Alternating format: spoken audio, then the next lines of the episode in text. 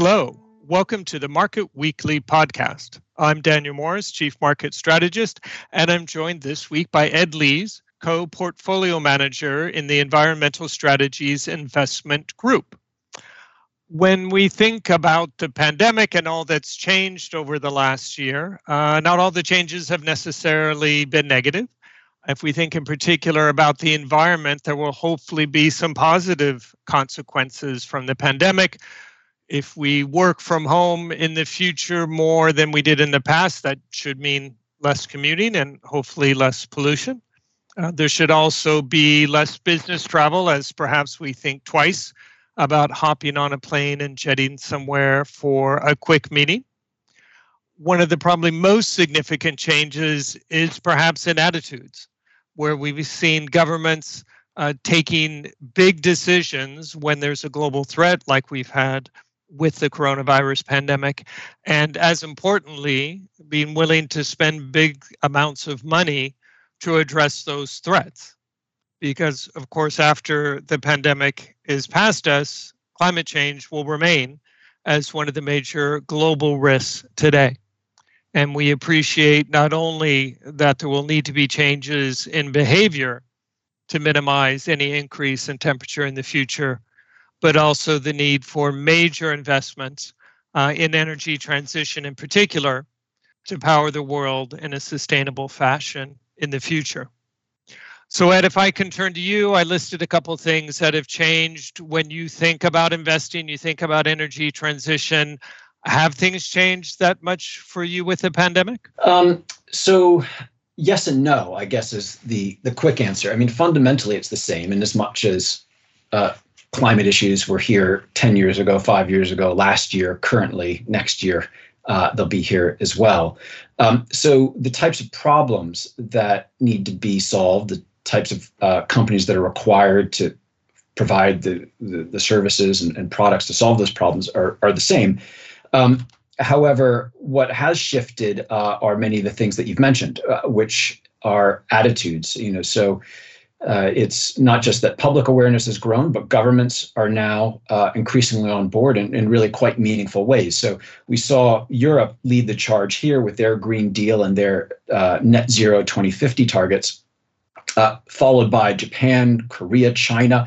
Uh, notably with their net zero 2060 targets. And now, of course, uh, the USA with not only a Biden presidency, but also a Democratic House of Representatives and Senate with the surprise victories uh, in Georgia.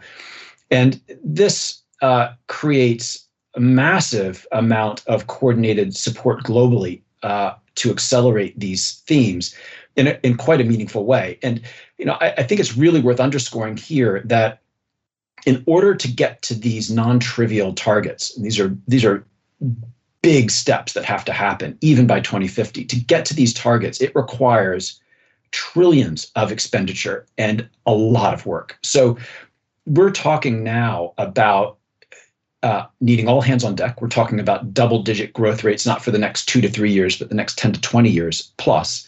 So uh, it very much has accelerated uh, our uh, activity and uh, valuations as well. You know, we've seen valuations in this area going up as money has flooded in to anticipate this level of activity. Uh, but it does mean more changes happening, which is good too. Uh, and you know, here I'll, I'll just uh, end by saying, you know, some of these changes that uh, that you've referred to that came out of our ongoing experience with the coronavirus uh, will be sticky.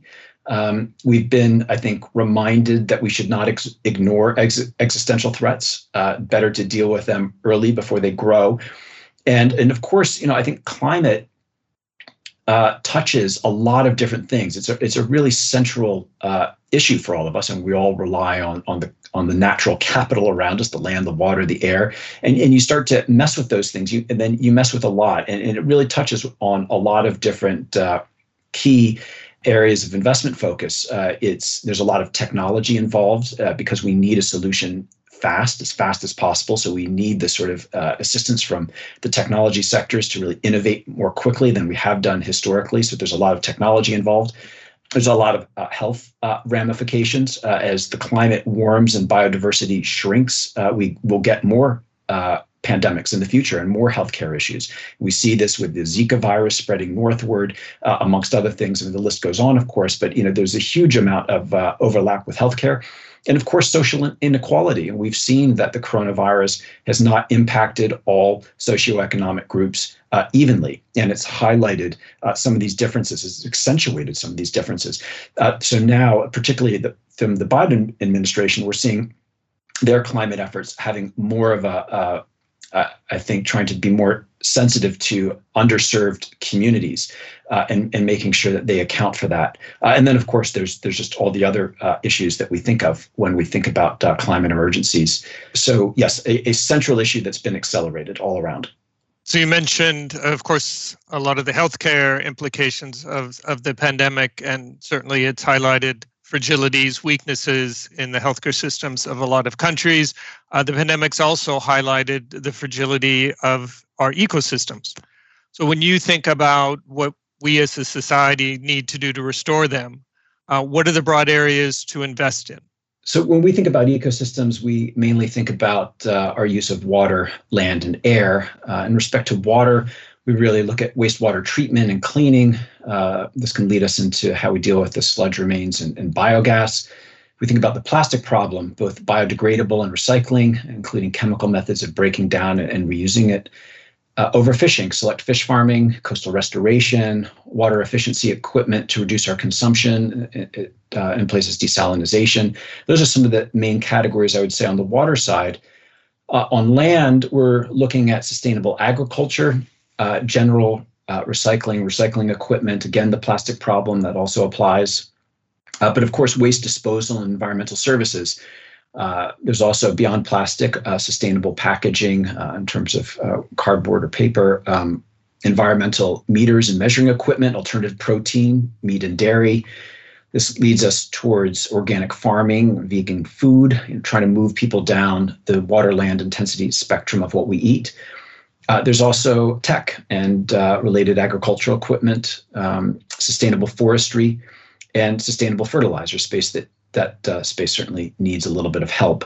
Um, seeds, uh, general sort of land restoration and detoxification, environmental testing and inspection. Uh, these are some of the areas for land. I'd say for air, it's really more around carbon capture and filtration equipment to avoid pollution. And you know, we, we don't drift so much, I think, into uh, green energy is a way of decarbonization. That's sort of its own theme, but one could include that uh, there too, or some people do. Uh, it's also uh, important to think about the human ecosystems uh, involving the built environment and cities. Um, and what sort of imprint uh, we leave in our day-to-day life, and this leads us into thinking about how to do that more sustainably with alternatives in building products, ways to have sustainable steel, insulation, green building materials, HVAC, these sorts of things. Um, as as we push for more efficiency there. But of course, it's also, I think, uh, finally important to think about rewilding and biodiversity. Uh, here, it's a little harder to find direct links in the public space, uh, but one example is new greenhouse vertical farming approaches to growing produce vastly more efficiently, sometimes as much as 30 times, making us able to return land to the wild. Also, alternative protein as a way to help reduce the amount of livestock we need and the land we dedicate uh, to uh, to feeding the livestock. So th- those are some things that can help there as well. When we think about investments in sustainability, the idea is still to generate positive returns while also doing something beneficial for the environment, for society. Uh, Ed, your team focuses on environmental strategies. Where do you see attractive opportunities when it comes to transition risk or areas where the appropriate technology for sustainable environmental solutions doesn't currently exist?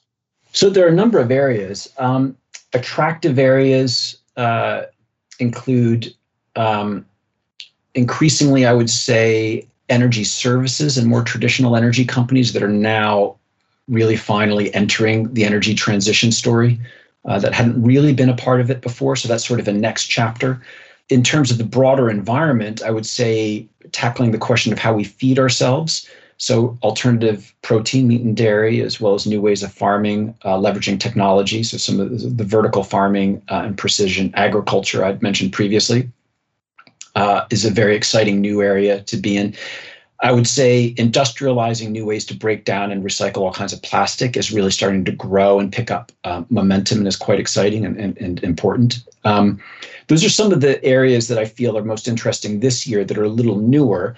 Uh, but of course, uh, more uh, traditional areas in uh, in sustainability, uh, such as solar, wind, batteries, EVs, are still very exciting areas. You know, we just got the ITC tax extension.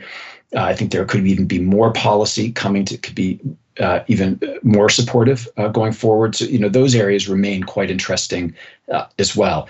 Um, in terms of where technology does not really exist or isn't being um, uh, used extensively, I would say uh, the, in the decarbonization of heavy uh, transportation, that's one area where things are a little bit more nascent. Uh, there, there is technology, it's just not being widely applied. So I'm thinking about how we move around heavy mining equipment, large shipping vessels, and of course airplanes.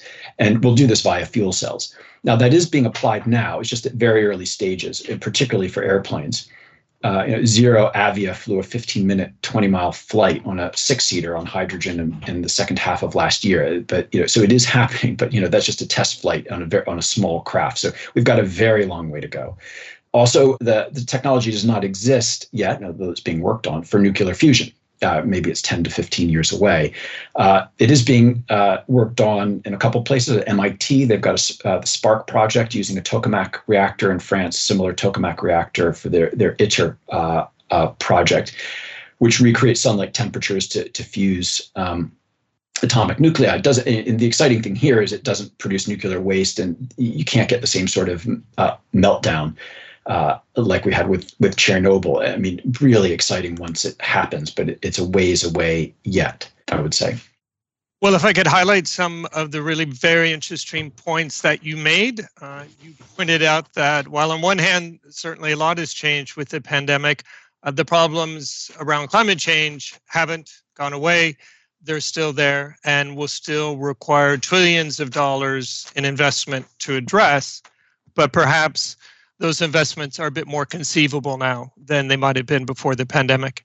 And perhaps one of the biggest lessons from coronavirus is that we shouldn't ignore existential threats like climate change. You're looking for opportunities in restoring ecosystems, use of water, land, and air. So it's investments in water treatment, sustainable agriculture, renewable energy, biodiversity. I imagine you have a very long list of things you need to keep track of. Well, that's all for today. If you have any further questions, please do not hesitate to reach out to your BNP Paribas Asset Management contact. My thanks again to Ed for sharing his insights. Please join us next week when I will be joined by David Bouchoucha, CIO of Private Debt and Real Assets, to discuss alternatives to traditional equity and fixed income investments. Until then, we wish you a safe week and take care. This podcast presentation includes a discussion on current market events and is not intended as investment advice or an offer of products or services by BNP Paribas Asset Management. Please keep in mind that the information and analysis in this presentation is only current as of the publication date.